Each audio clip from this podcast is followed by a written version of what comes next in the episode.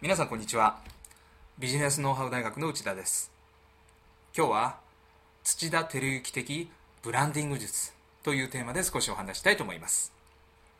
土田照之さんというお笑い芸人をご存知でしょうか？テレビで見ない日はないとも言えるほどの超売れっ子芸人です。私が好きな彼のネタを挙げると。高校時代不良だった頃の友達の話。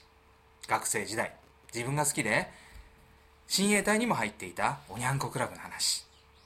昔から好きだったガンダムやドラゴンボールサッカー。そして家電の話などです。よく考えてみるとネタにしようと思って無理やり考えた話はあまりありません。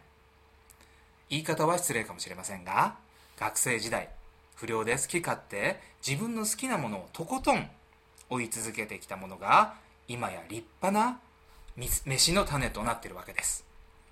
不良オタクアニメともするとマイナスイメージになりそうな経験でさえそれらの意義に気づけばプラスに変えることができるのです。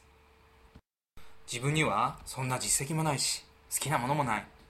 お笑い芸人だからできるんだよ。という声が聞こえてきそうですがアメリカの歌手スティンビスティービー・ワンダーもあるインタビューであなたはすごい。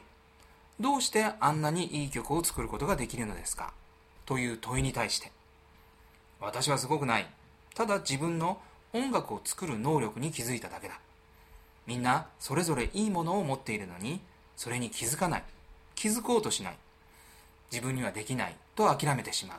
と答えていました。そう。あなたは成功するため幸せになるためのものをすでに持っていると言っていいのです。その存在に気づくかどうかそれが大きいのです。さあもう一度考え直してみてください。今回はここまでです。それではまた次回をお楽しみに。